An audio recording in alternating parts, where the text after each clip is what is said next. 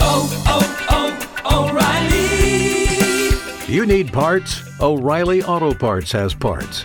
Need them fast? We've got fast. No matter what you need, we have thousands of professional parts people doing their part to make sure you have it. Product availability. Just one part that makes O'Reilly stand apart. The professional parts people. Oh, oh, oh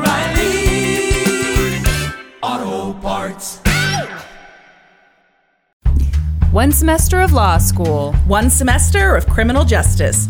Two experts. I'm Kristin Pitts. I'm Brandi Egan. Let's go to court. On this episode, I'll talk about a tragic love story. Or is it a story about a sexual predator? I don't know. Mm. And I'll be talking about family annihilator John List. I think this episode's gonna suck. it's gonna be a real bummer. Okay. Stay tuned, everyone. That's right. Okay. so there is nothing in the world. I mean, I'm not going to say that. That's a bit exciting. Maybe being a bit dramatic. I but love sentences that start like I that. hate. We'll start there. I hate the sound of somebody like chomping and like clicking their gum. Drives me crazy. Oh. There's this guy that comes to the salon, Uh huh. and he. I get. I. Okay, he made a joke the other day, and I think it's partially true about him being deaf in one ear. And he sits there in the waiting room while he's waiting for his turn, and he chomps and pops his gum. Oh. It is the worst sound to listen to. Do you like breeze through his haircut like, sir, you need a buzz cut today and like just get it over with? Get out of here! I remember when I first found out that Oprah does not approve of gum. She thinks it's gross. And I felt so classy because I feel the Also, same do not way. approve of gum. I enjoy gum, but I think there's a fucking way to do it. You don't annoy everybody around you. There's an art to it. That's right. Let's follow some proper fucking gum etiquette. Your lips should never leave each other. It's While you're unless you're blowing an amazing bubble. Uh huh. Yes. Chew it inside your mouth and don't fucking pop it. Ever This heard has of been a mints? PSA. Sorry, Norm, we can't do a sponsorship right. thing for you. We've got to do a PSA. That's right. This PSA is brought to you by the gaming historian. Okay, you ready for this? I am so ready. Um, is this what is this what we've turned our podcast into? A love triangle podcast? kind of. We love hoaxes. We love love, triangles. But we did decide that the last love triangle we covered was not really a love triangle. Yeah. I think everyone has to know that Everyone has to know that it's going on for it to be a love triangle. Or at least You're about to change the definition. two parties need to be two different parties need to be connected to the same person and need to know that that's happening for it to Okay. be a for a love triangle to What role do adult diapers play in the love triangle? hopefully none. now you're living in a fantasy world, Brandi. okay. So I'm going to start with a shout out to the author of this article. Mm. This article is amazing. Stop listening to this podcast right now and go read his article. You're shaking your head. Don't tell people Bad to stop idea. listening to our podcast, Kristin. Okay. Afterward, Thank you. You could, you should go read The Strange Case of Anna Stubblefield for New York Times Magazine by Daniel Engber. It's such a good article. This podcast is going to be a retelling, a poor man's retelling of a great article. I'll get half of it wrong. You won't be nearly as informed at the end, but hopefully you'll hear a few jokes. It's really, really good I can't wait. it occurred to me while I was thinking about like what I want to say about how good this article is that mm-hmm. I'm kind of like do you ever watch Diners, Drive-ins and Dives with Guy Fieri and how like sometimes he'll be like oh this is a killer burger man and then other times he's like that's a burger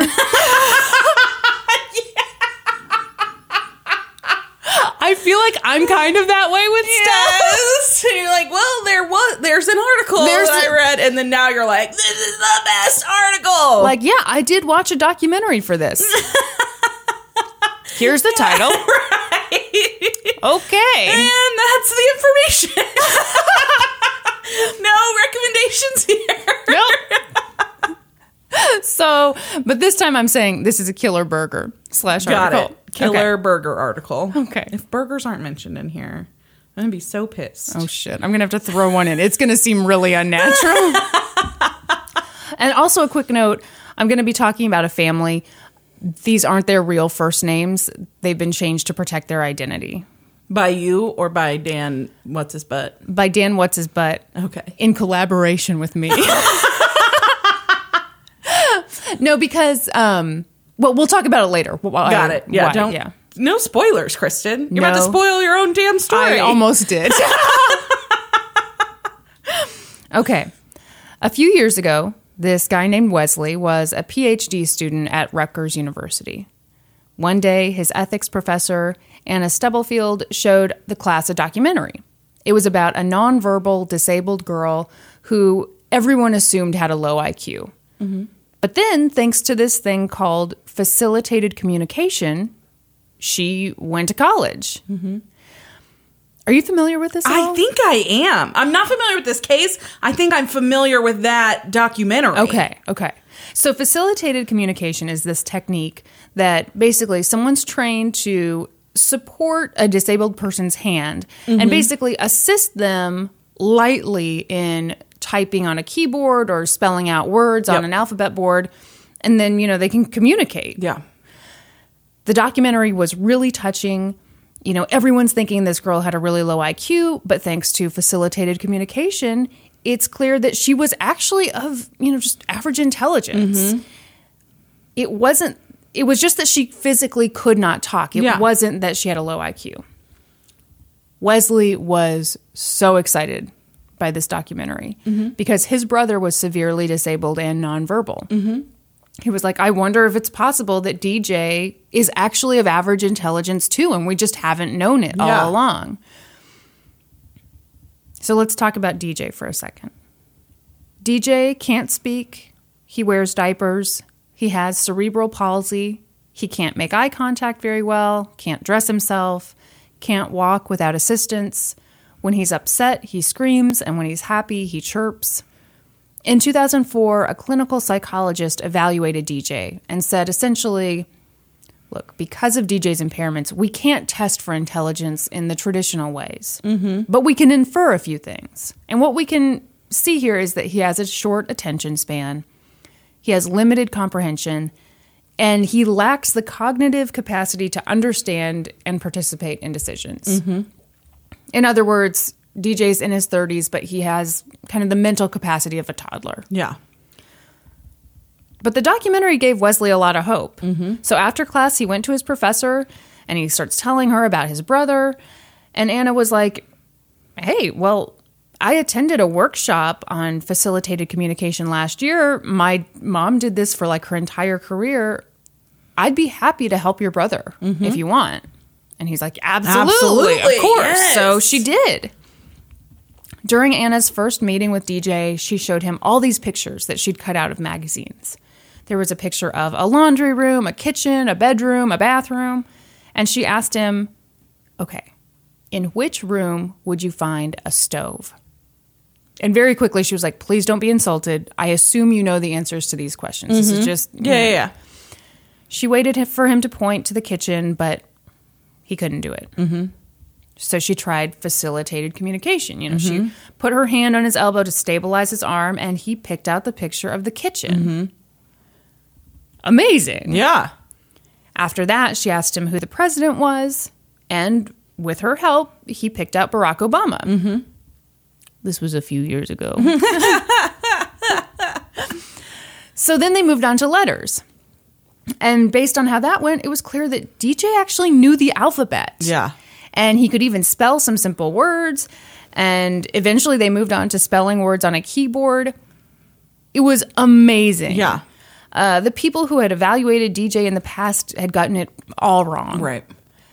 Sure, he couldn't speak. Absolutely, he had physical disabilities. But clearly, they had made a massive assumption. They assumed that because he couldn't get his physical body to do certain things, that his mind was also struggling. But it wasn't. He was actually super smart. Yeah. DJ's mother, Jane, was thrilled. She took DJ to Anna every two weeks and started inviting Anna over to her house. Jane was just over the moon. Every other medical professional had told her that DJ had the intelligence of a small child, and they'd all been wrong. Yeah. Sometimes Jane would get too excited, and Anna would say to her, Look, you're distracting him. I need you to leave the room. And so Jane did because she didn't want to interfere with this Right. important work. Thanks to facilitated communication, they discovered all sorts of things about DJ. Like that he loved to read and he could read 10 pages a minute.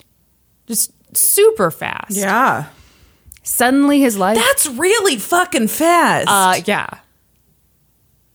Yeah. I read like one page a minute. I I am the slowest am the reader ever. reader. It was always so embarrassing in like high school when the teacher would be like, "Let's all read a short story. You can do it on your own." And I'd be looking over, and like other people were like way ahead in the story, and I'd be like, Yes. Mm. I would like to just clarify and say I am a slow reader, but I have great retention for what I read. So, in your face. You know what? I would like to say the same about myself. My comprehension is Comprehension great. through the roof. Speed very low. You give me that five page paper, come back in two hours, and I can tell you everything about it. So, DJ started thinking about getting his DJ. Whoa. DJ started thinking. to get his DJ license, DJ was going to be a DJ. You know, the thing is, there are some things that facilitated communication can't help with. So he started thinking about getting his GED. And Anna encouraged him all the way. Yeah. In 2010, she urged him to write a paper for the upcoming conference of the Society for Disabled Studies. So he did. And his brother Wesley read that speech at the mm-hmm. conference. And it said in part, I am jumping for joy knowing I can talk, but don't minimize how humiliating it can be to know people jump to the conclusion that I am mentally disabled. Hmm. So, I mean, really sad. There's this fully functioning brain in this yeah. body that just, Can't. yeah, Yeah. can't do it. Things were looking great for DJ. Soon he was sitting in on an African American literature class at Rutgers, and Anna had an undergrad named Sharonda Jones use facilitated communication to help him with his homework. Mm-hmm. Sharonda later said, He pretty much read the books. I can't tell you what he read. And he typed out the information. I know because one of my roommates was in the class with him, and they pretty much wrote some of the same things. There's a lot of pretty muches in that uh-huh. statement. typical undergrads. so so much. Uh, she sounds just like us on a witness She stand. sounds exactly like us. I bet she has great reading comprehension too. I bet she does too. She sounds like a great reader. So this was a really exciting time, uh, but things weren't perfect. Wesley and Jane were upset. They were taking these classes in facilitated communication, but for whatever reason, when they tried to do it, it didn't work. Kristin. No. Hey, don't look at me like I'm the problem here. She fucking faked it? She was doing it all? That's up for debate. So, Fucking continue. it worked with Anna and it worked with Sharonda. But Fucking no, probably because Sharonda was lying for Anna. Pretty much.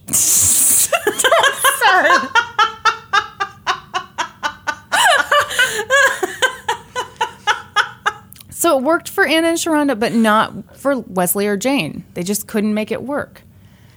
Anna told them, Look, keep practicing. And she was blunt. She said he might prefer working with some people over other people.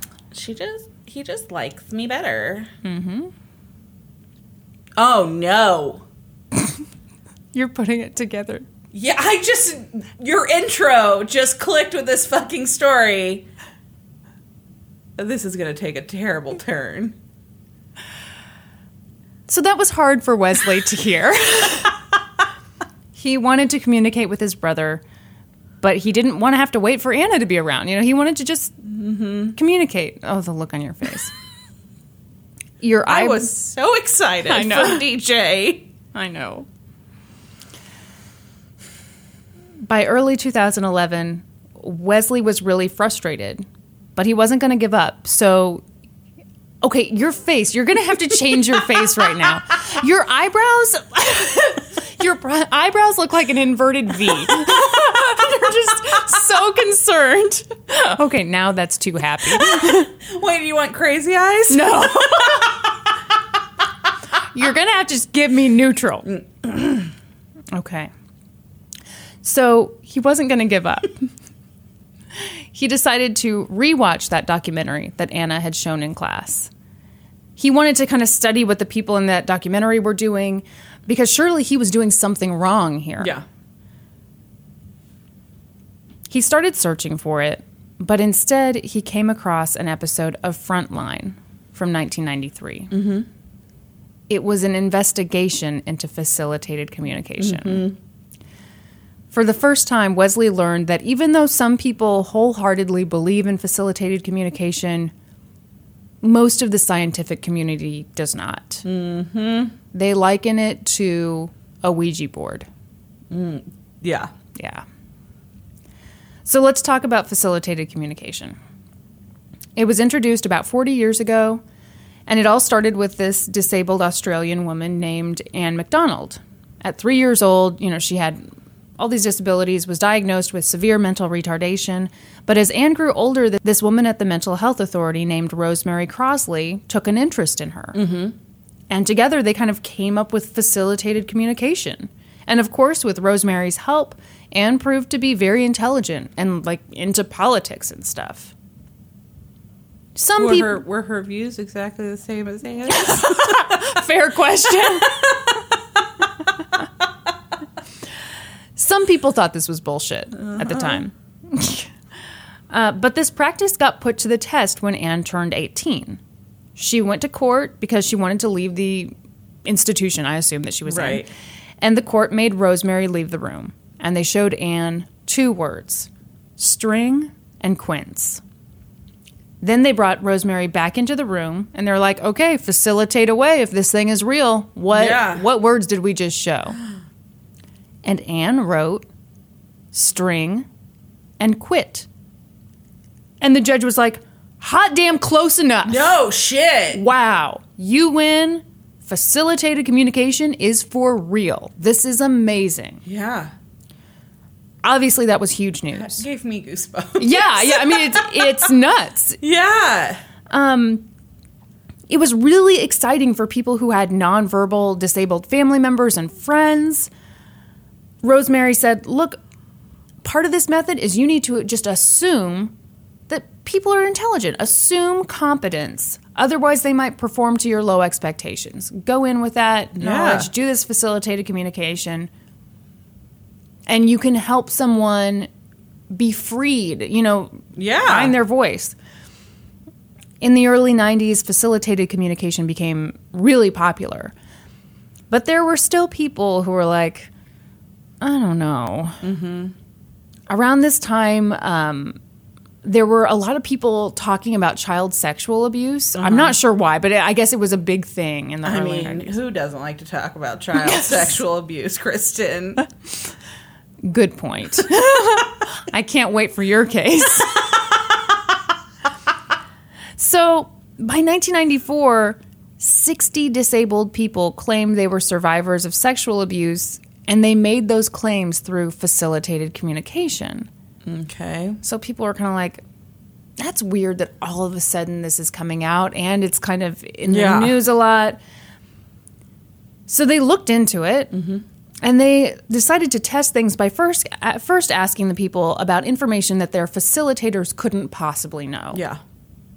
and they found that the information was inaccurate. They found that facilitated communication wasn't really happening. It had to be that the facilitator alone was the one communicating. Mm-hmm. And they kind of went down this path of look, it's not that these facilitators have bad intentions necessarily. We think that they have really good intentions, but this this fa- facilitation they're giving is, you know, creating kind of involuntary movements, you know. Sorry, I'm I'm making these weird hand gestures. Talking about a very serious topic, Kristin, and you're over there wagging one arm around with the other one. I was trying to show you how it looked. Okay. So even though people had been really excited about this concept a few years prior, by like 93, 94, people were like, mm, mm-mm. So I do want to stop here and say that there. No. Normally, yes. Give it five more minutes. You know, through this podcast, we end up revealing a lot about ourselves. I did not think the thing I would reveal about myself is that I'm just You constantly urinating constantly, all the time. I'm oh, where's Kristin peeing? so, I do just want to say that there are examples of people who received facilitated communication and are now able to communicate on their own. Wow. Yes. Okay. So, I guess there's two ways to look at that. One is this works. Yeah. a more skeptical way could be they would have learned to communicate somehow anyway. Um, but I'm going to choose to look at it that this works for some people. you know, that's kind of how I Yeah. yeah It's probably not for everyone. yeah. And you know, the other thing is in this article, like he did a really good job of delving into kind of the you know just trying to show you all sides of this.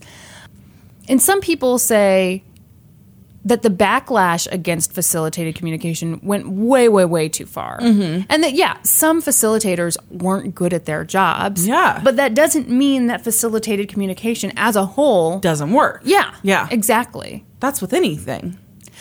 But sometimes I feel like people forget that. Yeah, absolutely. I, I was thinking about this, like, um, when it comes to reporting, I mm-hmm. think people are weird about it. Like, mm-hmm.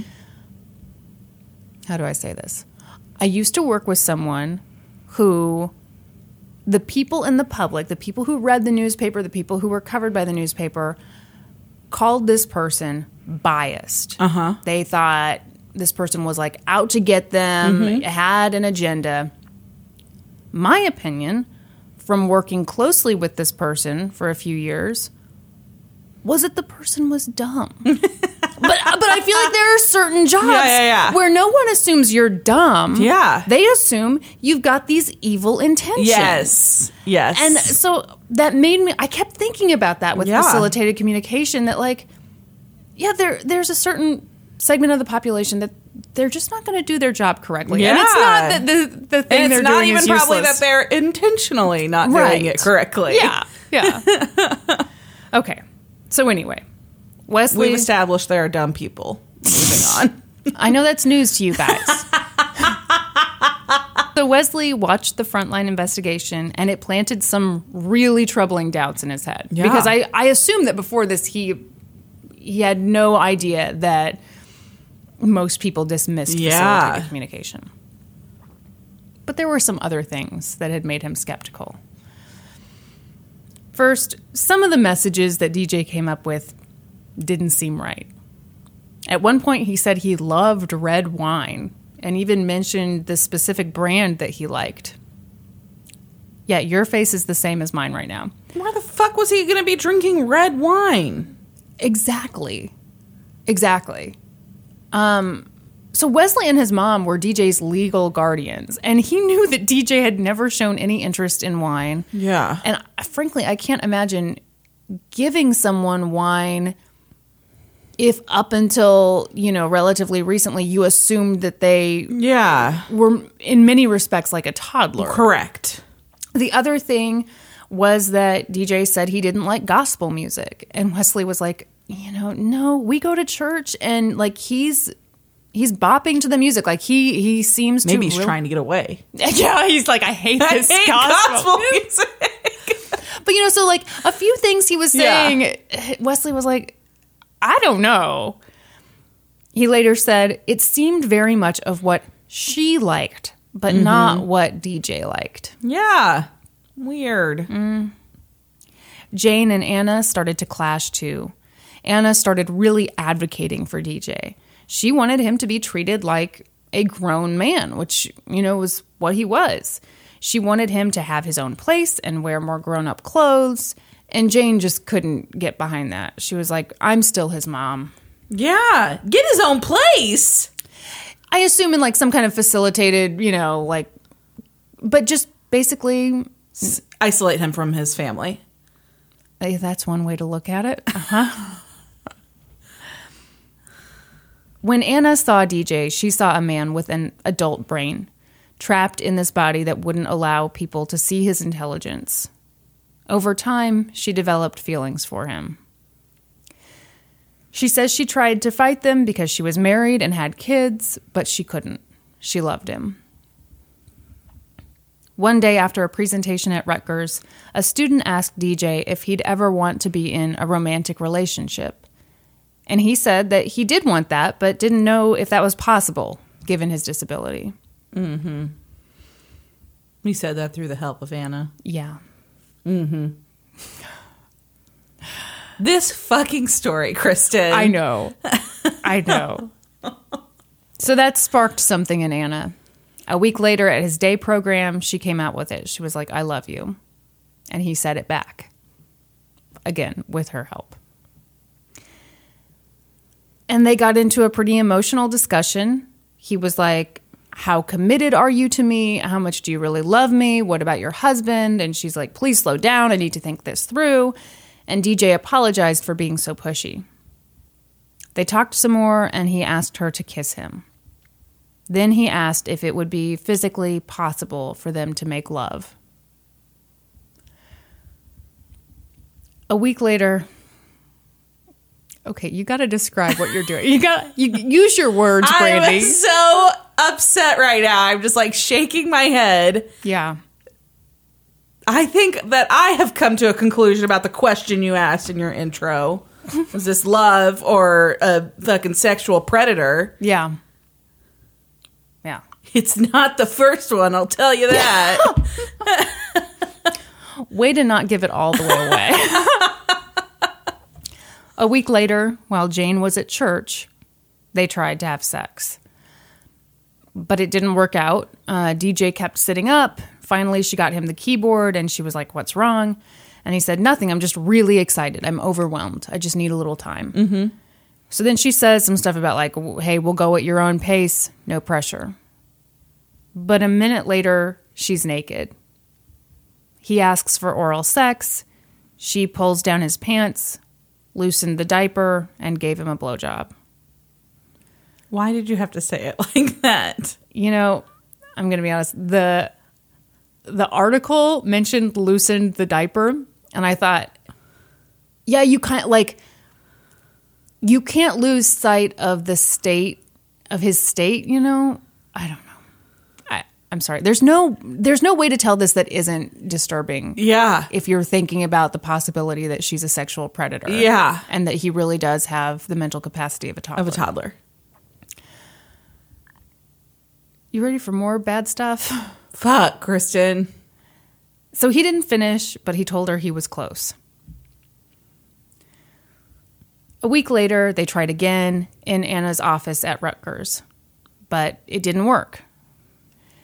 Anna suggested watching porn, but DJ said, No, I'm worried that the women in porn are being exploited. I'm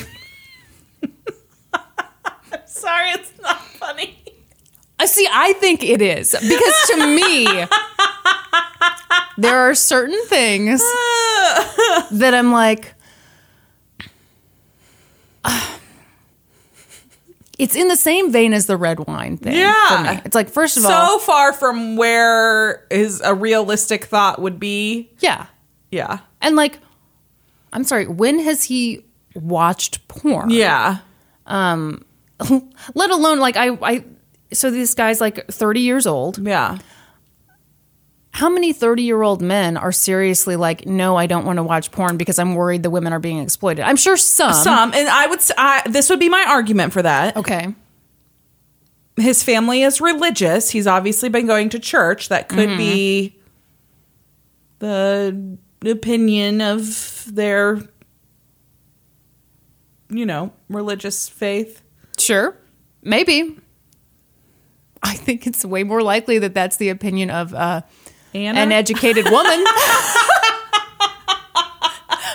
there are certain things that I just Oh think, God. I just think, uh, oh, woman's thinking that. Mm-hmm. So again, he said, I'm worried that the women in porn are being. ex- He-Man woman haters tinfoil hat on again, do you, Kristin? but see, that's not anti man of me. It is actually. You think so? For you to think that a man wouldn't think I think that porn is bad because women are being exploited. That is not what I'm saying. Because I, I said some men do think that, I'm sure. But I think it's much more likely in this scenario where we're trying to figure out did a man say it or did a woman say it? I think the woman said it. And I don't think that man had ever watched porn before. no, I don't think he had Let alone watched enough to form an opinion. yeah, You know, that's a sophisticated porn user by that point. Like when you're thinking about it. But anyway, No, I beg to differ. Really? I think it's either end of the spectrum. It is a sophisticated porn user. Okay. Or it is someone who has never seen porn and has a very strong opinion against it. you know what? That's a really good point. Yeah.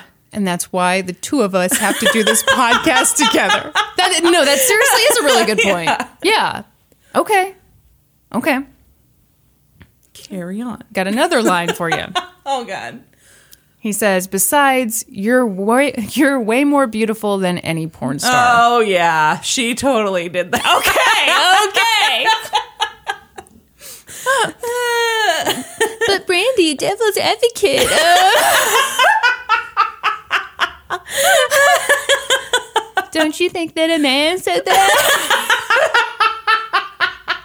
Okay, if that's your fucking impression of me, I am pissed right now because I don't sound nearly that much like Cartman. You are closing up your laptop and going home. so yeah, that's that's supposedly what he said to her. Mm-hmm. A week later, they tried again, and this time every Success? yeah. I wrote everything came together, which I don't think I meant to be quite as disgusting. That's super disgusting. I thought I was like being polite about it. I no, don't think you were. no. Afterward, he typed, I feel alive for the first time in my life. Mm-hmm. So they're in love. Mm-hmm. And they're expressing it physically. And DJ was like, It's time to tell my family. They might not like it, but they need to know. Meanwhile, Anna's still married and has children. Oh, yeah. Okay. On Memorial Day 2011, DJ and Anna sat Wesley and Jane down and announced that they were in love. And Wesley and Jane were like, "Great, we're so happy for you. Let's do a spring wedding." Oh, God. Weirdly, no. Jane was shocked. She said, What do you mean in love? She was so disgusted that she looked like she was about to be physically ill. Mm-hmm.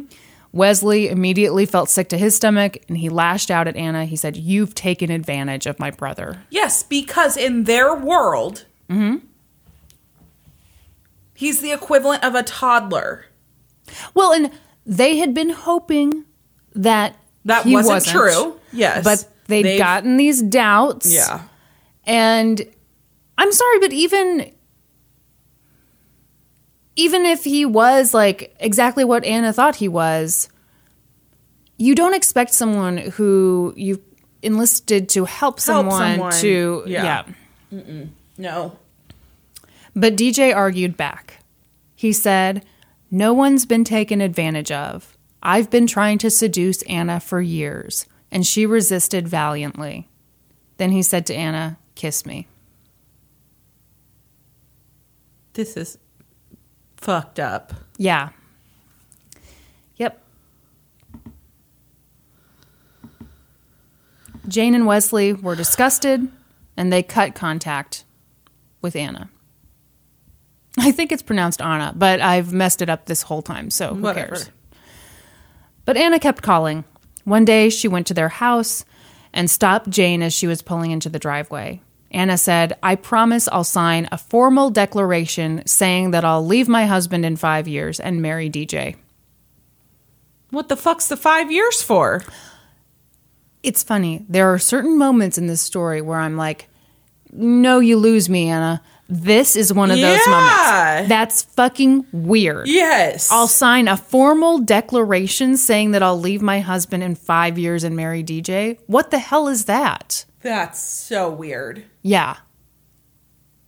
This is someone who's, I think, so wrapped up in their own thing. They've got this huge ego. Oh, I can mm-hmm. make it all right with everyone mm-hmm. if I do this. No. Jane said, Anna, go home to your children. Like, Yeah. Which I, off. I love that. yes. like, lady, get the hell out of here. At that point, Wesley came out of the house and he'd had enough of this. By this point, he's thinking, she used my brother to advance her career. Mm-hmm. She used him as a guinea pig. Yep. And she got sick sexual pleasure from Yep. all this. Like, no, thank you. Yeah. Hard pass. So he said, Look, if facilitated communication is real, then let's put it to the test. So they all got together, and Wesley asked his brother, Who is Georgia? Obviously, Anna did not know Georgia. Mm-hmm. Georgia had died before Anna knew any of them. Yeah. She was DJ's auntie and would sometimes watch them when Jane was at work. Mm-hmm. DJ typed out, Georgia in high school worked for mom.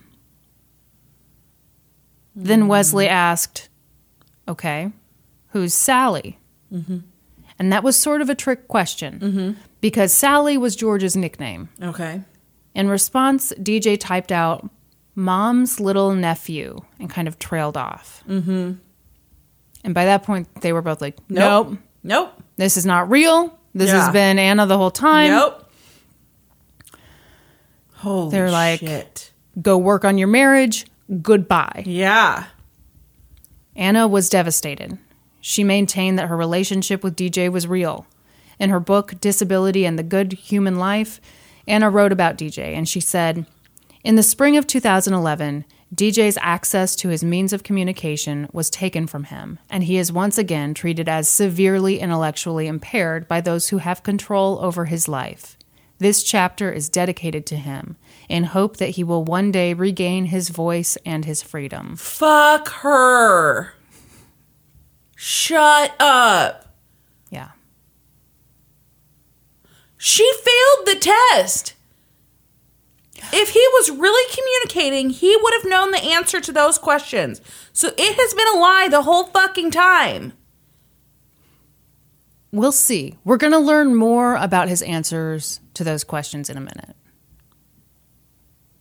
Am I, are you gonna make me take back the fuck her, Kristin? Possibly not. Possibly I will. I don't know. Am I being adorable and coy right now? No. What? How dare you? Anytime I ask if I'm being adorable, you say yes. Oh, sorry. Yes. Okay. Soup's adorbs. Now it sounds sarcastic.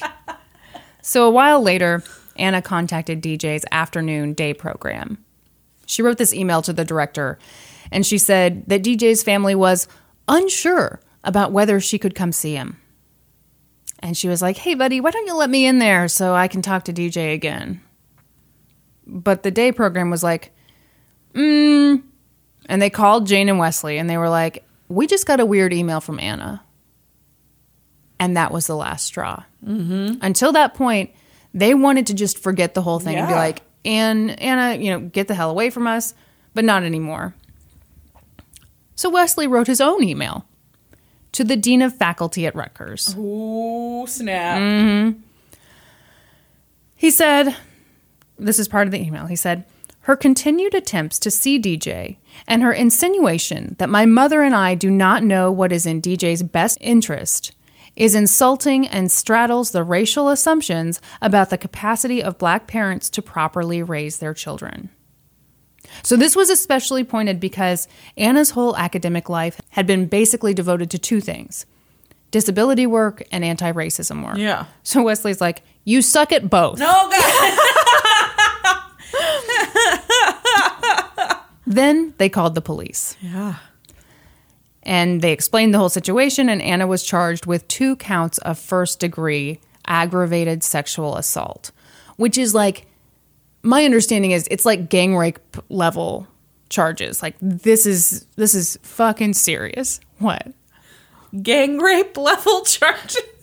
That's like, you know, if you commit a gang rape, this is what you'll get charged with.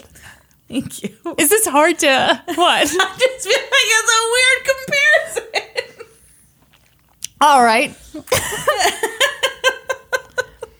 so Anna, of course, immediately got a lawyer. And her lawyer was like, okay, first things first, I need you to write down a full account of your relationship with DJ. So she did. Over the course of 12 pages, she explained every sexual encounter, which is how I was able to go into so much detail Yep. earlier. Meanwhile, her family is learning about this for the first time. Uh, her husband. Uh huh. Shit. Her husband had no idea this was going on. I think until she was charged with it. Holy that was how he learned about all of this. So he gets on the computer and he finds this 12 page document. And he's like, you know what? If this is a real romance and you're so proud of it, why not tell everybody? So he emailed copies of it to the prosecution and to DJ's family. Oh my god. Yeah. Fuck. Mm-hmm. Yeesh. I get it. I I mean, I so do I. Yeah. so now both sides have this graphic account from Anna's perspective. But the defense knew what they were going to do at trial. They were going to argue that this was sex between two consenting, Consenting adults. adults. Sure. There was one big problem. Before the trial began, the judge ruled that facilitated communication did not meet New Jersey's test for scientific evidence. Mm-hmm. So they couldn't present any evidence that this facilitated communication allowed DJ to communicate and to communicate consent. Yeah. So then it would all come down to Anna at trial. She could testify about how they communicated and why she thought it worked, but that was it. Wow. The jury would basically just have to trust her. As I understand it, like no experts could be called in to say, oh, well, this is a thing. No. What about experts arguing that it's not a thing? Could they be called in? I my understanding is that it basically could not be discussed or debated Okay. because it did not meet that Okay. standard. Gotcha. The trial lasted three weeks. Members of Anna's family, I assume not the husband, and um, some disability ac- activists and other people she'd helped stood in support of her. Mm-hmm. To some people, this was a tragic love story. And to others, it was the story about a sexual predator. I'm with them. On the stand, Anna described how her relationship with DJ grew over time. She explained that he was happy and willing during the sexual encounters and that this was not something she forced on him.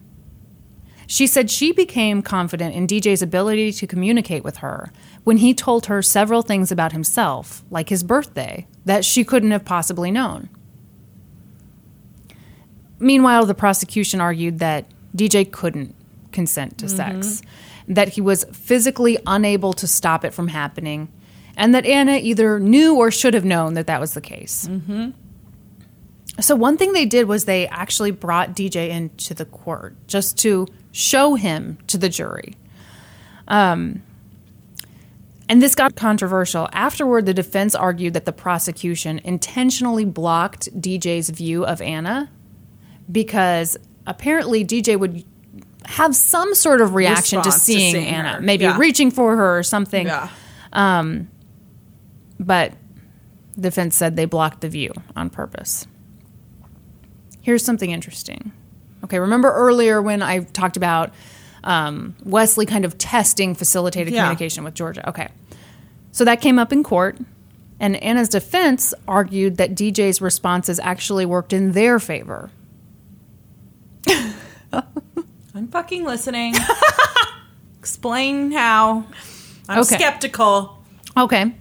So th- remember, the first question was, Who is Georgia? And DJ responded, Georgia in high school worked for mom. And so the defense was like, Yeah, she did do some babysitting for Jane. I am unimpressed. Okay. How about this one? the next question Who is Sally? And DJ responded, Mom's little nephew, and kind of trailed off. And the defense was like, Yeah, he meant mom's little nephew's kin. No, he fucking didn't. Bullshit. I don't have to take back my fuck you, Anna. Yet.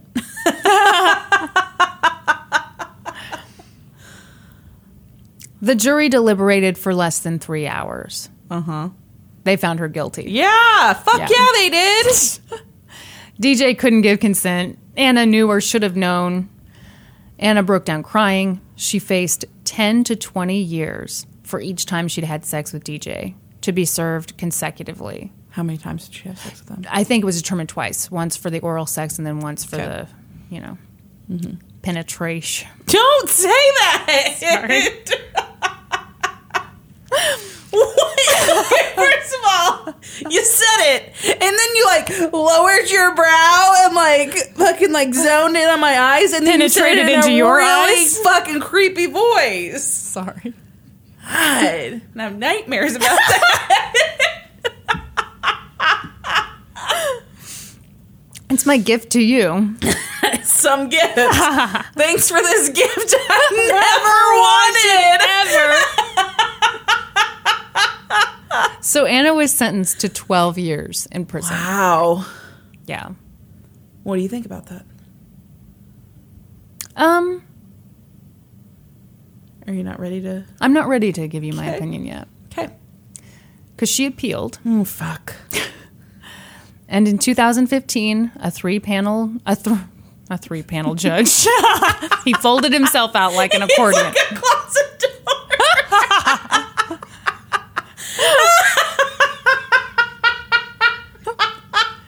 He was made of solid pine. We're thinking about painting him gray so it's a more modern look.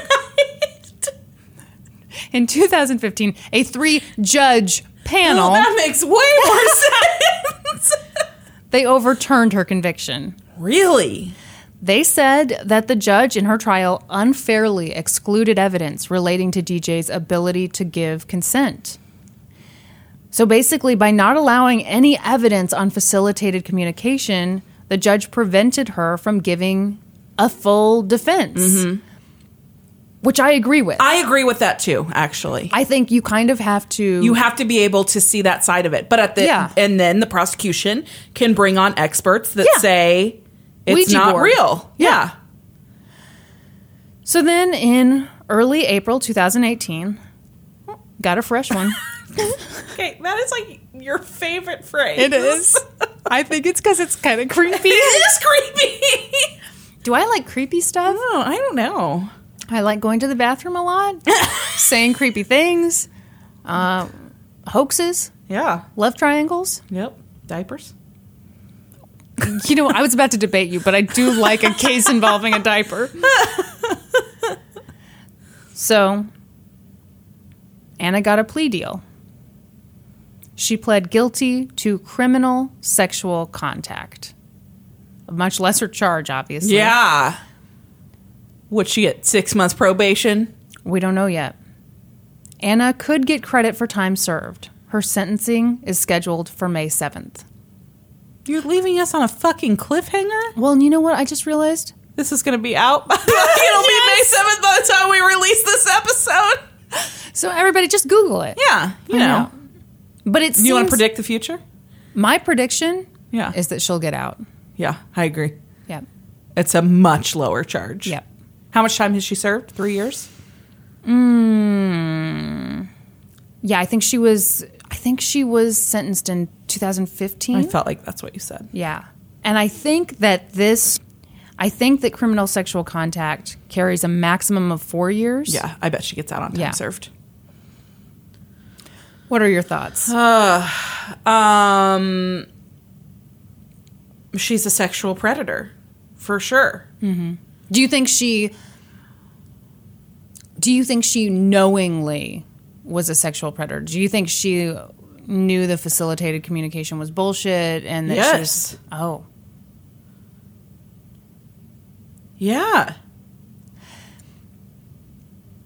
You think she didn't know she was moving the fucking Ouija board thing?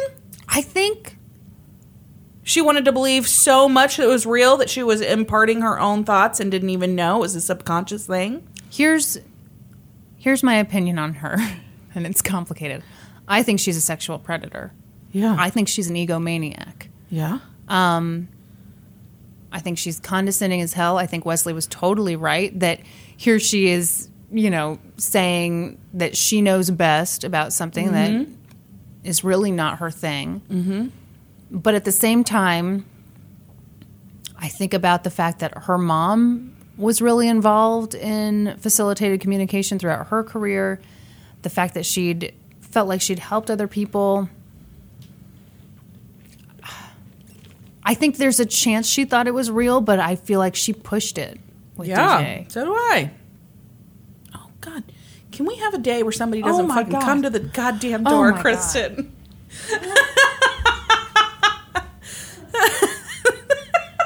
um, I'd like to just revisit the end of your case and Okay. sum up my thoughts on it Please do.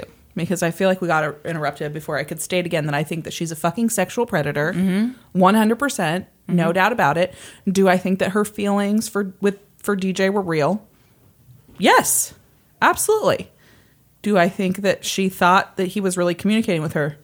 No, I do mm. not.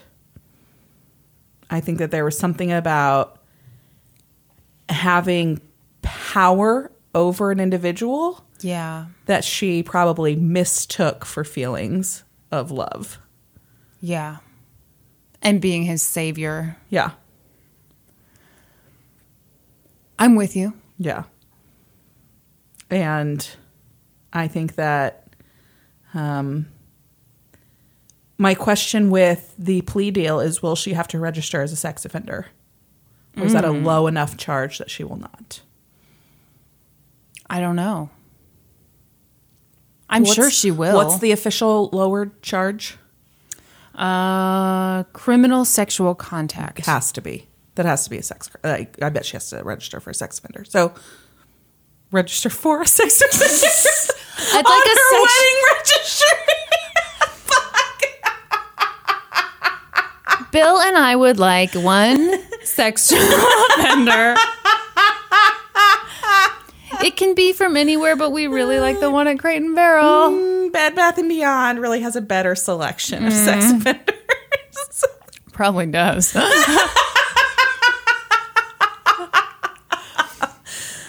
yeah, I, I bet she would have to. yeah. Which, all right, I find that satisfying. So Yeah. This whole thing is just so gross and weird It is. and upsetting. it is. I mean, she was a tenured professor at Rutgers. Okay, how does that work with tenure? Is she? Um, it's funny because tenure is one of those things that everyone's like, like basically you got can't a be job fired for life. But I'm sure she, I surely yeah. under these Yeah, circumstances. yeah. I don't think she's going to get out of prison and be like, uh, "Did you keep my spot open?" yeah, I can't imagine. Mm-hmm. As a sex offender, could she even teach anymore? I would assume not. I would assume not as well. I mean, I feel like any felony Yeah. is going to, which I assume criminal sexual contact. Yeah, that's that's got to be a felony. I, why don't you know? I have no idea. you know, it'd be really. my fucking case, Chris. I want you to know all about the sex charges. Yeah, hmm. that was a crazy one. I'm interested to find out. I'm sure that our prediction is correct and she'll be released on probably. time served. Probably. Yeah. I remember exactly where I was when I first read this article. I stumbled across it at work. It was last night. at 10 p.m. I'll never forget it. 12 hours ago. no, it was like I was at work. Yeah. And I mean, this case is just insane. It is insane. and you feel so terrible because there's so Because you still have a question about whether it's real or not, right? I want so badly for facilitated communication to be a real thing and I for think DJ it to is a real thing, but I don't think that DJ was doing it. Mm. He failed the fucking test, Kristin. yeah And he couldn't do it with his brother or his mom. yeah Suddenly, only Anna was the one that could get it to work. well and Sharonda but Sharonda oh fucking lied. okay here's no let me pull up Sharonda's quote again because Sharonda pretty much lied, Kristin. Okay listen to what she says yeah, I heard what said- she said. He pretty much did it, and he pretty much wrote what everybody else in the pretty much class pretty much wrote. The thing that stood out to me about what she said was, I know because one of my roommates was in the class with him, and they pretty much wrote some of the same things. Okay, pretty much. Now you're laughing. But part of me wonders then, it's like, was she unintentionally helping him too? If she had this roommate who was also in this class, and obviously she had to have read some of her roommate's stuff, it just makes you wonder, right? I think there's way too much many pretty muches in her sentence. I think it's a lie.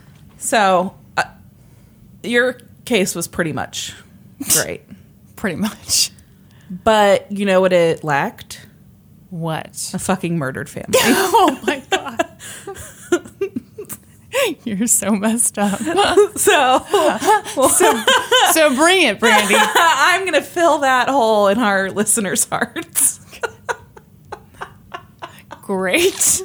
So I pulled my info for this case from murderpedia.org, ABC News, New York Times, and the Los Angeles Times. Okay, got it. Okay. In 1965, John List moved his wife Helen, daughter Patricia, sons John Jr. and Frederick, along with his mother Alma, into a 19 room Victorian mansion known as Breeze Knoll in the affluent New Jersey suburb Westfield. The sprawling home had three floors, marble fireplaces, and a large ballroom with a beautiful stained glass skylight. Oh my gosh. Um, The List family was the picture of suburban success and propriety. John was vice president and comptroller of a nearby bank, which, in case you don't know what comptroller is, I didn't. It's not a term that's used anymore. Hmm. It's basically like a, su- a quality supervisor Okay. of a nearby bank, and his family attended a local Lutheran church each week where John even taught Sunday school. He Okay. was a devout Lutheran, had been brought up Lutheran, very religious man. I'm still stuck on the fact that they had a ballroom in their house. It's a fucking huge house. That's nuts. Yeah. Okay. So they're living in this great mansion. Mm-hmm. They're kind of like everybody's view of like this family that really has it together. And then things start to fall apart.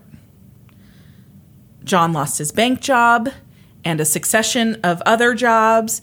And by 1971, he was still leaving for work each morning Oh no. but unknown to his family, he didn't have a job, and he was just sitting at the train station every day, reading, napping, and wondering how he was going to pay the bills. Why do people do this? I feel like I feel like there's always this story of the guy loses his job and he tries to tell no one. Yeah, so he was in a huge financial mess. He kept it going for a while because he was skimming money out of his mother's savings account. Oh. She had a $200,000 savings account, and by 1971, he had completely drained it. Yeah. She had two hundred thousand dollars in savings. Yes. Girl, get you an index fund. wow. Finally, With the prospect of foreclosure threatening to expose his financial failure, List made the decision that any father would. Oh God. The only thing to do No. was to murder his whole family. Oh my God. Why'd you say it like that? totally relatable. That's right. We've all been there. We've all I'd- been there. I'd hate to disappoint these people. How about I murder them? yes. Oh my God. So on November 9th, 1971, after sending his children off to school, he walked into the kitchen and shot his 46 year old wife from behind as she was sitting at the table drinking coffee. Oh. Then he went up to his 84 year old mother's efficiency apartment on the third floor. So, efficiency apartment's like a little studio. Apartment. Right, So, she had her own little kitchenette and stuff up there. Her she was- own little ballroom. Sorry. own- she a miniature ballroom. um, so she was up there making breakfast. He walked up behind her and fired one shot into the back of her head. Oh my god. Killed her. Then he went downstairs, pulled his wife's body onto a sleeping bag, and then dragged her into the ballroom. Then he scrubbed up all the blood in the kitchen and that he had streamed down the hall into the ballroom so that when the children got home, they wouldn't realize what was going on. Oh my God. He then went to the post office to stop the family's mail. yep. Then to the bank where he cashed his mother's savings bonds and he took extra time to make sure they got the interest right down to the penny. Might as well. yeah. um, Wow. After returning home, he made several calls to explain that the family was going to North Carolina to visit his wife's ailing mother and that they would be gone for an extended amount of time. He also canceled the newspaper and milk deliveries. He wanted to ensure that no one would be coming to the house or wondering where the family was for quite some time. Then he sat down and ate lunch at the same table where he'd shot his wife hours before. Good God. He later said, I was hungry. That's just the way it was. Yeah. He'd worked up quite an appetite. Yeah. Okay.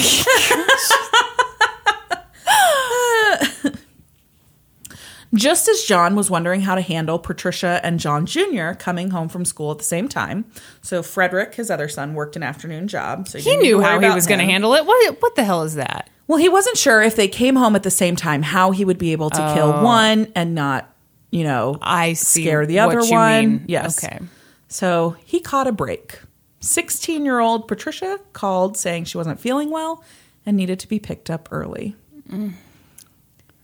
He went and picked her up from school, brought her home, and shot and killed her almost immediately after entering the home.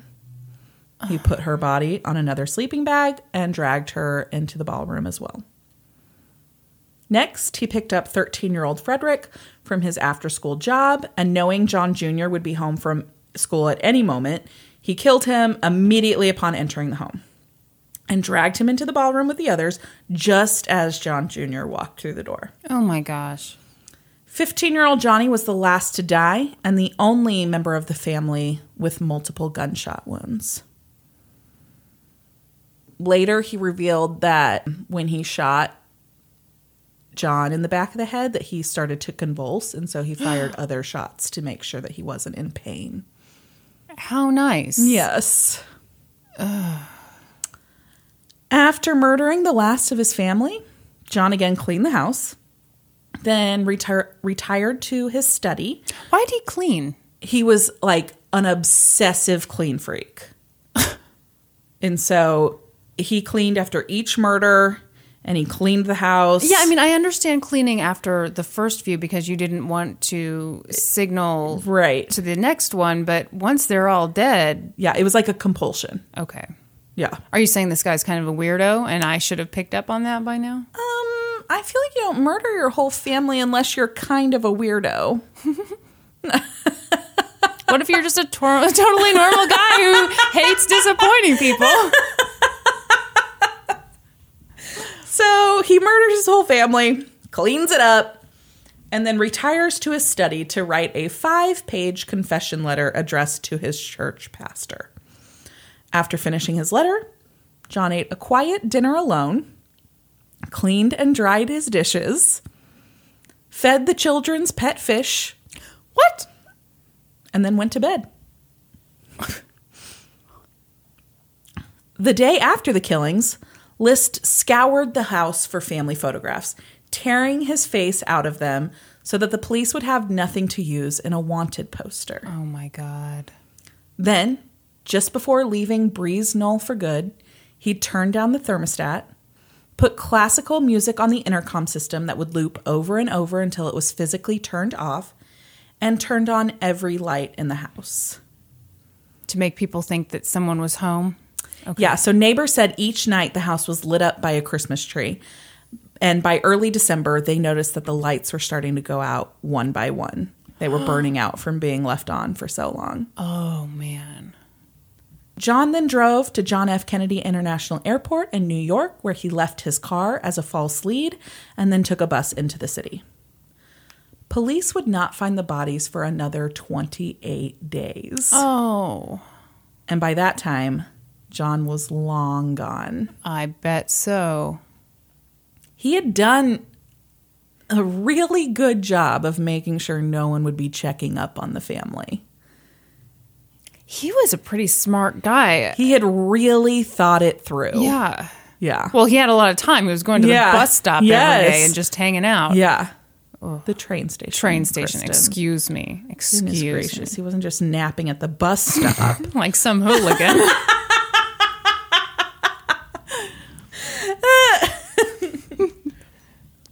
then, on December 7th, 1971, two of the directors at a local acting studio where Patricia was a budding actress went to the list house as they had grown suspicious about the family's prolonged absence. So hmm. they later said that they thought John was really weird. They'd met him a couple times and hmm. just had gotten a bad feeling about it. And so one of these directors just could not shake the feeling that something was wrong when they were gone for so long. wow. And so they went to the house. Wait, did um did John say anything to the kids' school? yeah, called the school, Okay, called the okay. acting studio, called And was like, "Hey, we're hey, going on we're this trip to North Carolina." trip. Yeah. Okay. He called everybody. Yeah. But these these directors were We're still like, mm, okay, this is a really long time and this seems pretty sketchy. yeah, okay. Because a month has gone by at this point. Yeah. And so almost a month, just shy of a month. So they sh- they go to the house and they're like wandering around the property trying to look in windows and a neighbor sees them. Uh-huh. So the neighbor calls the police. Yeah, because I'm sure this is a super nice Super neighborhood. nice neighborhood. They don't want people creeping on the houses. Yeah, okay. it's like starting to get dark out and so they're like, "Okay, this looks sketch." And so the neighbors call the police. oh my gosh. Police arrive, make entry into the home, and make the grisly discovery in the ballroom. The classical music was still playing through the intercom system in the house when the police made entry into the home. Mm. The bodies, it appears, were pretty well preserved because he had turned the thermostat down. Yeah. I've seen the crime scene photos. oh God, you have? Yeah.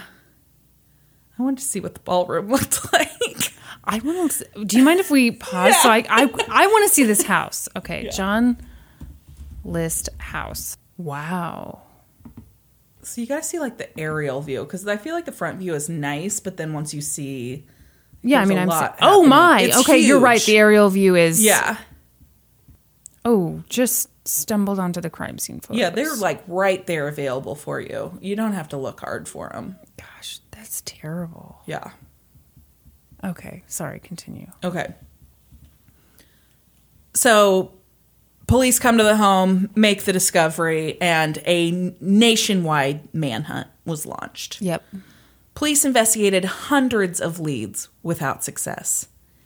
In fact, for the next 15 years, no viable trace of John List could be found. Wow. He seemed to have vanished off the face of the earth. oh my gosh. I think that's nuts. He had such Yeah. a head start, though. Yeah, but even then, it's. I feel like it would be hard because To yeah, I agree. because then how do you make money? How do you without a social security number? I mean, okay. You're you're making faces like just shut up and I'll tell you. So I'll shut up. So, 18 years go by. Mm-hmm. They've checked out every lead. Nothing is nothing is helping. The case has gone completely cold. So in 1989, the authorities approached the producers of America's Most Wanted. At the time, America's Most Wanted was a pretty new program. It had only been around for a year or two. Okay. Um, but it had been able to catch a lot of fugitives Yeah. because it involved viewers people all over the country who could you know call in and give a tip about something they had seen someone they'd seen and it was super successful Did you watch the show? Yeah. Yeah, I I used to watch the show all the time. Yeah. Um, this was the oldest case that America's Most Wanted had ever covered. Um, and they did something pretty revolutionary. The television program included an age progressed clay bust of what List would look like at his current age of 63. Mm-hmm. The man who created the bust of the aging fugitive was forensic artist Frank Bender.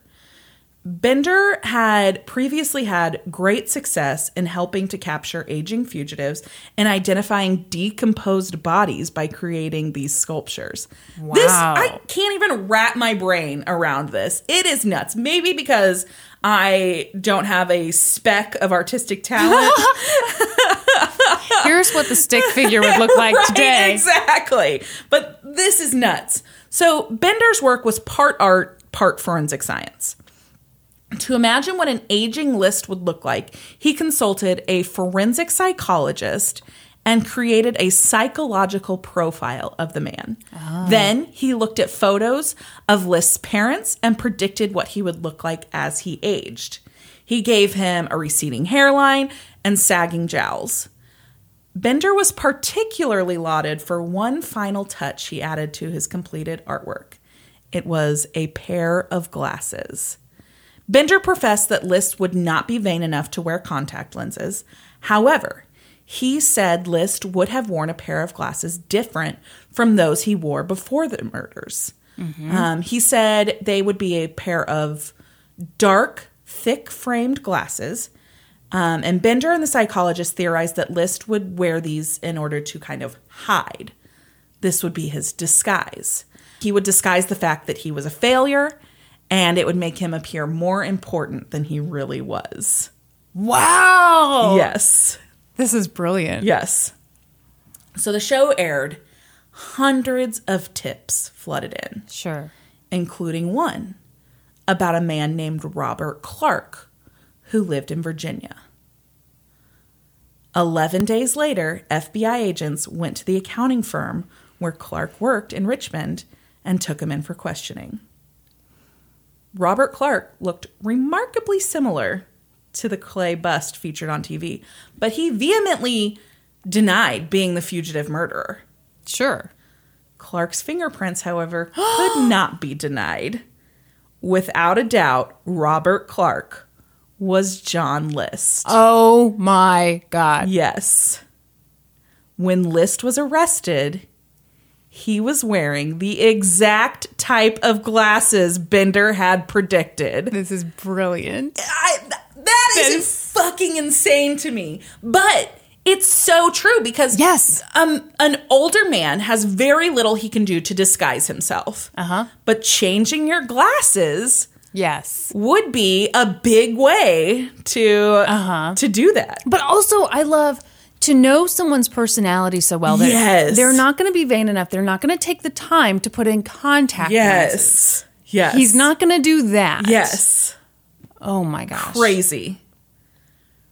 Regardless of the evidence, though, Clark continued to protest that he and List were not the same person. In fact, he didn't admit his true identity until eight months later Wow. in February of 1990.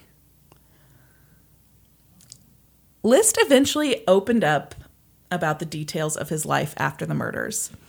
After he fled New Jersey, List first took a train to Michigan and then to Denver.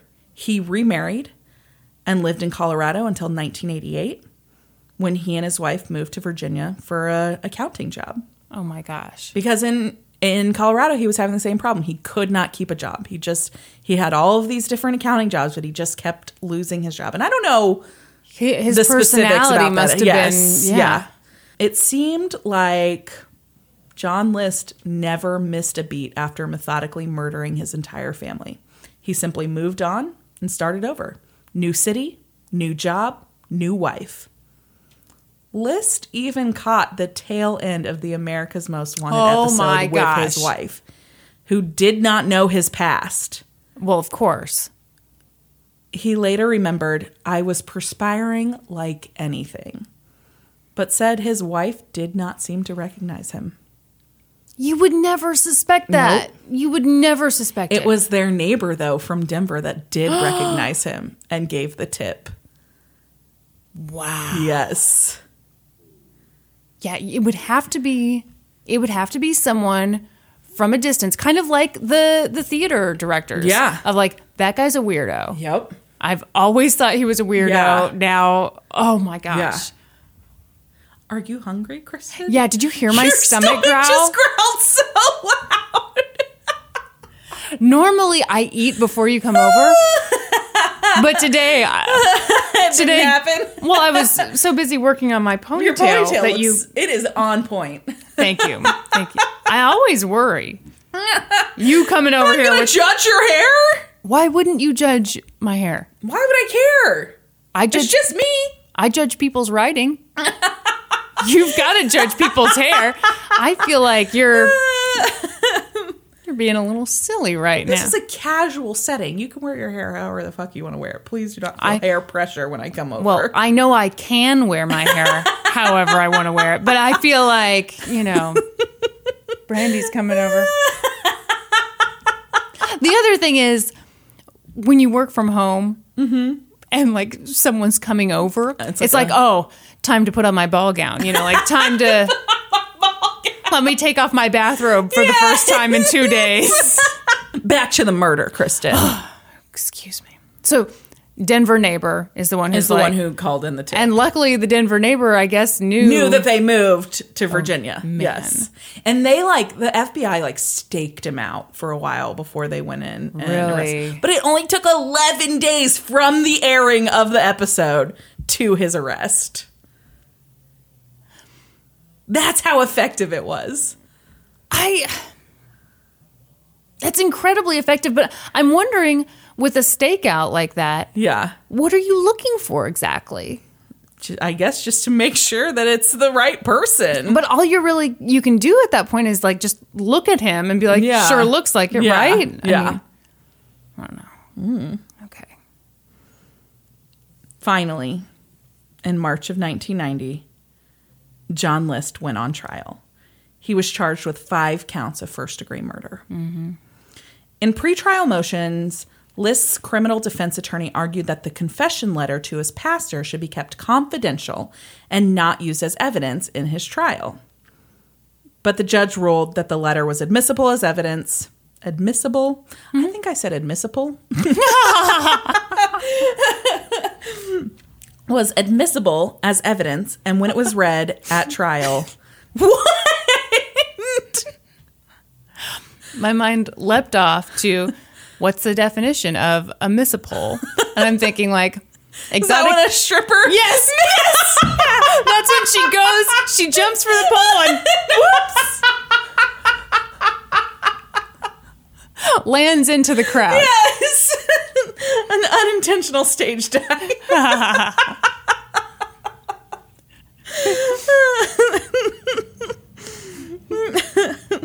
so the judge ruled that the letter was admissible as evidence, and when it was read at trial, it painted quite the picture of the motivation behind the mm-hmm. murders. So I'm going to read you part of the confession letter. Oh my God. Go. Do it. Dear Pastor so and so, I think it's Rowinkle, but I'm not positive. R E H W I N K E L. Oh, jeez. I am sorry to add this additional burden to your work. I know that what's been done is wrong from all that I've been taught, and that any reasons that I might give will not make it right. But you are the one person that I know that, while not condoning this, will at least possibly understand why I felt I had to do this. oh. One, I wasn't earning anywhere near enough to support us. Everything I tried seemed to fall to pieces. True, we could have gone bankrupt and maybe gone on welfare. Two, but that brings me to my next point. Oh my God. Knowing the type of location that one would have to live in, plus the environment for the children, plus the effect of them knowing they were on welfare, Oh, was just more than I thought they could and should endure. Dude. No.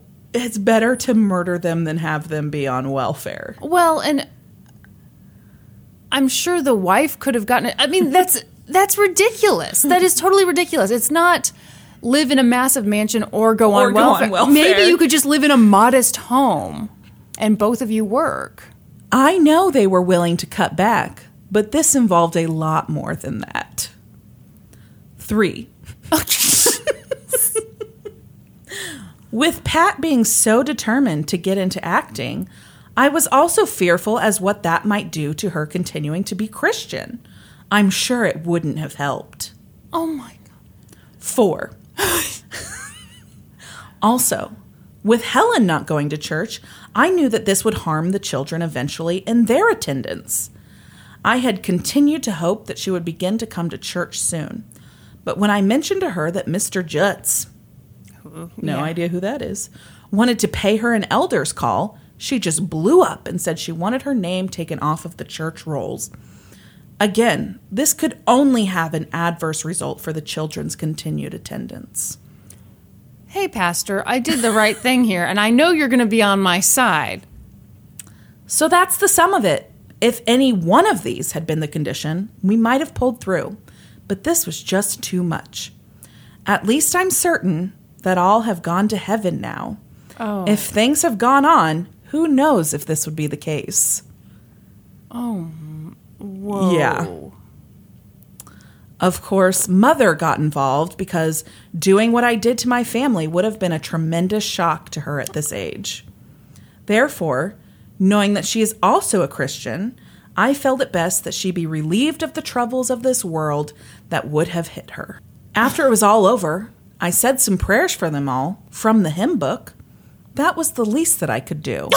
Sorry, I'm Sorry. what the fuck? that was the least I could do? Yeah, I'd say so. I'd say I- that was the least I could. Originally, I had planned this for November 1st, All Saints' Day, but travel arrangements were delayed. I thought it would be an appropriate day for them to go to heaven. So I'm going to interrupt his confession here to say mm-hmm. one of the neighbors told this story that I came upon before I came upon this confession letter. Okay. And I was like, well, that makes that even creepier. So apparently, John List was super controlling about his family and who he let his kids have over. Like, he rarely Okay. allowed them to have friends over. He was very selective about what friends they could have because he was this super hardcore, like, Christian guy, whatever. And so, Halloween, 1971, October 31st, the day before All Saints' Day, he let them have a Halloween party in the ballroom. Okay. And so this neighbor noted that, you know, all of the neighbors came and the f- kids' friends came. Everybody was dressed in costume. Everybody was drinking and there was music and was having a great time. And even Helen was having a great time. Mm-hmm. And then John List stood in the corner of the ballroom in his business suit, just like this blank look on his face, or even this like detesting look on his face, just observing everybody's debauchery, basically. So he's trying to justify it in his And head because he was planning to kill Yeah. them the next day. Yeah, he's like, look at all of them. yeah. Hmm. I'm Yes. gonna save them from this. yes. Yuck. Yeah. Back to the confession letter. Okay. What number are we on now? he stopped the numbering oh, by oh, now. okay. he made his point. As for me, please let me be dropped from the congregation rolls. I leave myself in the hand of God's justice and mercy.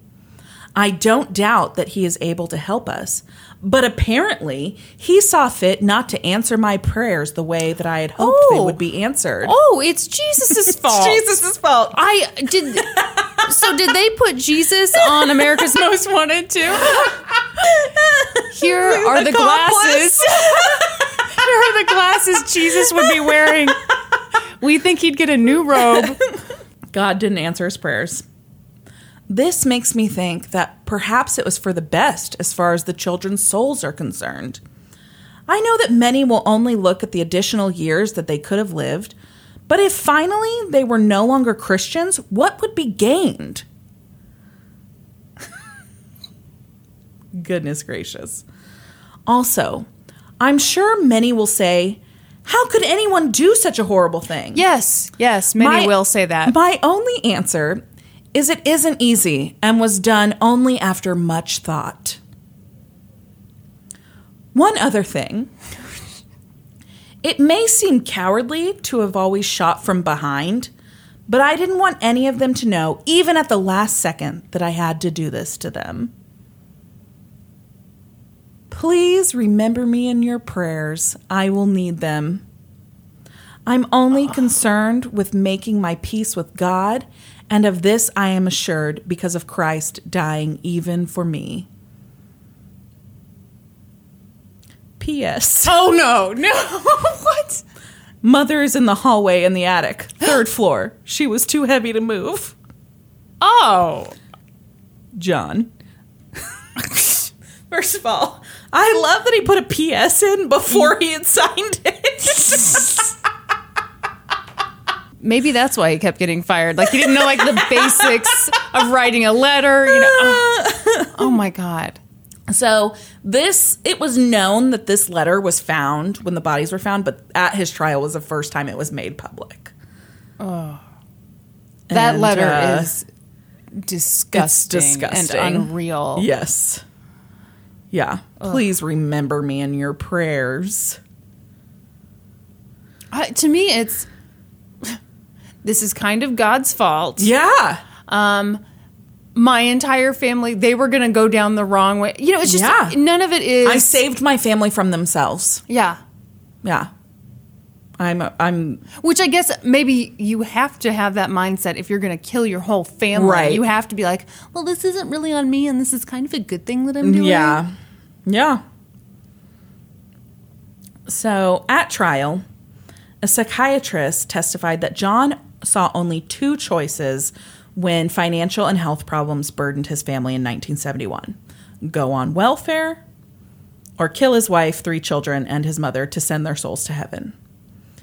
The psychiatrist, Dr. Sheldon Miller, said, In his mind, because he loved them, he chose to kill. To allow his family to go on welfare would open them to ridicule, show that Mr. List did not love them, and violate the teachings he'd received from an authoritarian father who taught him to care for and protect his family and never allow them to go on the quote public dole.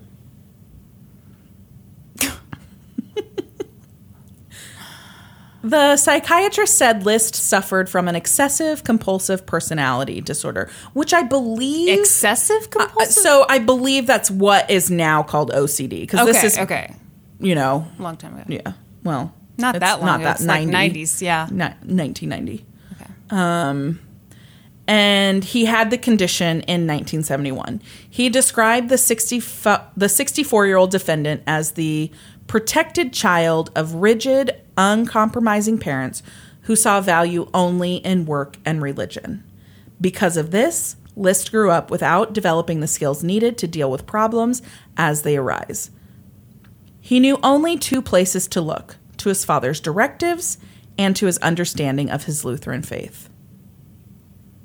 Dr. Henry Liss, a neurosurgeon, provided the jury with its first account of John List's marriage and how his wife Helen hid from him for 18 years that she had contracted syphilis from her first husband, a soldier who was killed in action. Oh. The disease eventually ravaged her, blinding her in one eye and causing brain damage and personality changes that transformed her from an attractive young woman to an unkempt and paranoid recluse, according to the testimony. Helen List had been unsuccessfully treated for syphilis at Walter Reed Army Hospital in 1947 and 1948, and it wasn't until 1969 when she was having frequent blackouts and falls at home, along with vision loss in one eye, that she told John of her condition. Oh. Yeah. She had, when they got married, she forced them to get married in Maryland, which did not require a blood test prior to marriage so that he wouldn't find out. Because lots of states require a blood test. It, I don't know if they do anymore, but at this that time they did. Yeah. Yeah. And so Maryland was a state that did not require a blood test. And so she That's had them get married up. in Maryland so that he wouldn't have the blood test. She also lied to him and told him she was pregnant at the time of their marriage, and she was not. Yeah, that, well, Yeah. boy.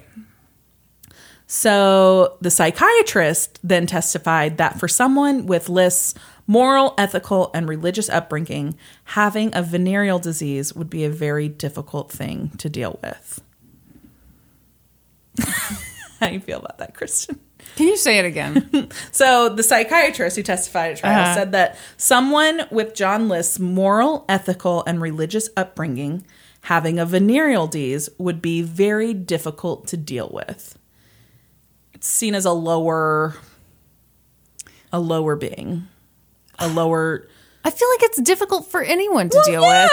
absolutely. All that burning and itching. Yeah. Uh, but he would have seen it as something below his class. Again, I think probably most people who get an STD Yeah. feel that way. Yeah. They're like, "What? No, I'm this shouldn't happen to me. Yeah. I'm too good for this."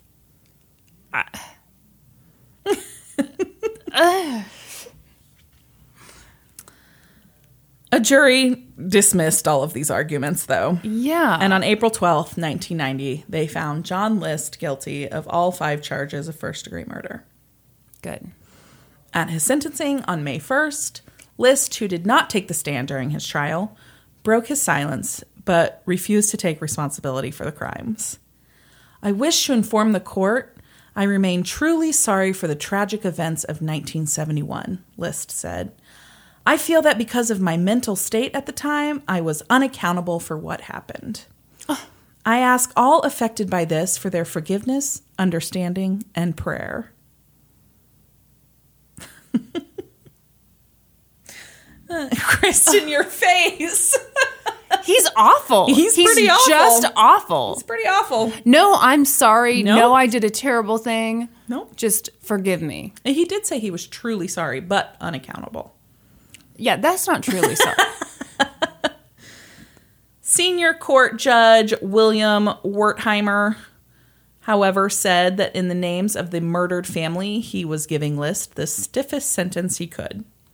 John Emil List is without remorse and without honor, mm-hmm. Wertheimer said. After 18 years, 5 months, and 22 days, it is now time for the voices of Helen, Alma, Patricia, Frederick, and John F. List to rise from the grave. He sentenced List to five life terms to be served consecutively, the maximum penalty allowed by law. yeah. List appealed on the grounds that his judgment had been impaired by post traumatic stress disorder due to his military service.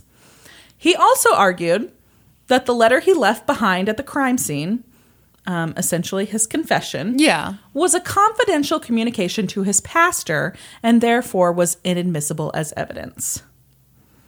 A federal appeals court rejected both of those arguments. List later expressed a bit of remorse for his crimes, stating, I wish I had never done what I did. I've regretted my action and prayed for forgiveness ever since.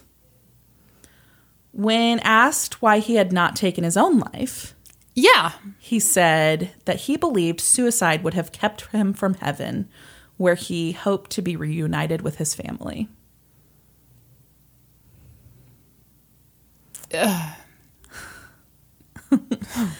List died of complications from pneumonia at age 82 on March 21st, 2008, while in prison custody at St. Francis Medical Center in Trenton, New Jersey. I have one last fun fact for you. Oh my God. I can't take it. No, this is a good one. Okay. Okay. The answer to List's financial problems may have been right in front of him the whole time. Get a job. No, he couldn't keep a job, Kristin. Remember that beautiful stained glass skylight in the ballroom that I told you about at the beginning? Yes. It was widely believed that it was a signed Tiffany original worth at least $100,000 at the time. That would be equivalent to $590,000 today. Oh. Breeze Knoll, stained glass skylight and all was destroyed by arson on August 20th, 1972, approximately 10 months after the murders. The crime remains officially unsolved. Wow. Yes. And That's uh that's good old John List. I have a question about that stained glass. 'Kay. Did they move into the house or did they have it built? They moved into the house. The house was built like in the Oh, 20s. So they they they didn't know. Yeah. That, okay. or they did know and i could see it being so something i left out of here because i didn't really understand the importance of it when i was reading it is uh, after when he wrote his confession letter he wrote a couple of other letters and one of them was a thank you note to the descendant of the architect that built the house so What? i really think he held the architecture of the house to some importance Yeah. and so even if he did know the worth of the Yeah. skylight, he probably would not have. Well, everyone knows God doesn't forgive you if you take the if you dismantle a skylight. because the skylight, you know, it can't sin.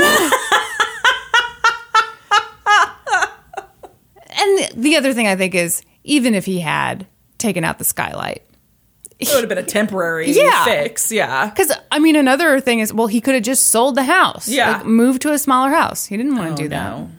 Nope. Mm. And make his family live in squalor. Oh. They might have had to live in a ten bedroom house. Oh house. my gosh. the humanity. I'd rather Better die. for them to oh, die.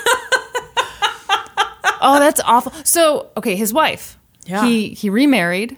What was the deal with that? she had no idea. I don't. I she has Mm. not. From what I could see, she's like pieced out as soon as she found out Uh, who he yeah. was, and has not spoken publicly.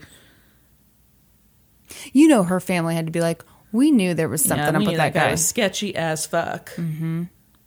Yeah. Man, Yeah,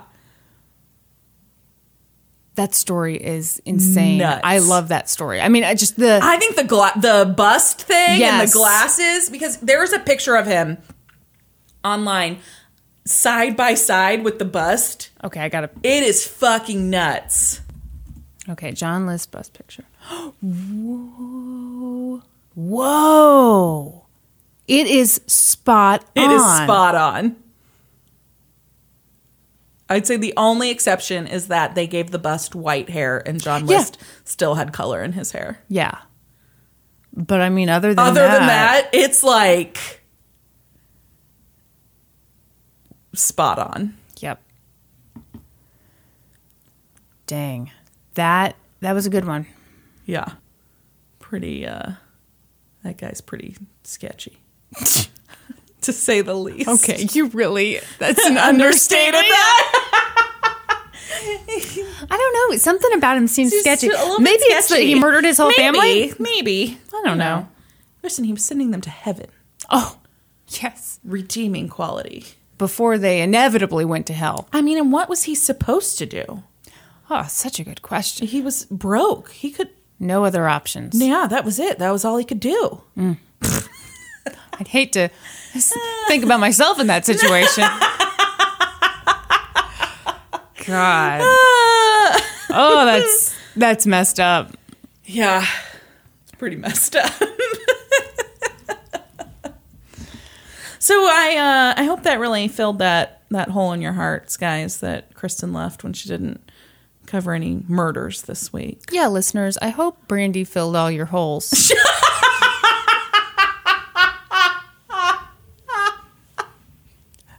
What? so gross. You're the one who hoped you did it, you know? I said the hole in their hearts, Kristin. My mistake. You got to turn into something gross. like this isn't a classy podcast. Ugh. This is a classy podcast. It's super classy. We've we got- haven't talked about gobs of cum since episode six. It's been, well, I was about to say it's been a week since we talked about our last diaper murder. Um, not true. Not true. Maybe I can mix up the order so that we seem classier, but I think I even I even then we that can't we can't do it. No. Hey, but if you love this classy podcast, Hmm. tell your friends about it. I'm sure you're wearing a tuxedo right now. Yes. If you love getting in full black tie to listen to this podcast, give us a like on Facebook, head on over to our Twitter, let's go to court, um, follow us on there, head on over to our Instagram, LGTC podcast. You know, Send us an email at lgtc. podcast at at gmail. gmail.com. I thought I could say one thing. I couldn't say one No. thing. And then while you're at it, head on over to iTunes, subscribe, rate us, leave a review. All right. Thanks for listening. Bye. And join us next week. sorry. I mean, what the fuck is happening? Is this our first time recording? I have dropped the ball. the ball has rolled far away. she's like she's like crawling under a car right now to get the ball back. You know what it is? You're so hungry. I am so focus. hungry. I'm so hungry. I'm like, what am I going to order today? Uh, join us next week when we'll find out what Kristin ordered for lunch today. And, and also, be experts on whole new topics. Podcast Fucking podcast adjourned. I'm so sorry. Jesus. I mean, was that your stomach? It was my just stomach again. Holy shit! You know what? Maybe it's a subconscious thing. I went to Target, tried on bikini bottoms that were this big, and I'm like, I know, I'll, I won't eat. yeah, I won't eat at all. Problem solved. And now for a note about our process. I read a bunch of stuff, then regurgitate it all back up in my very limited vocabulary.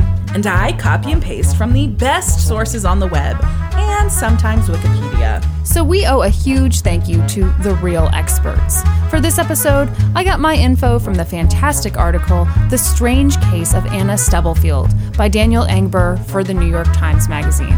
And I got my info from murderpedia.org, ABC News, the New York Times, and the Los Angeles Times. For a full list of our sources, visit lgtcpodcast.com.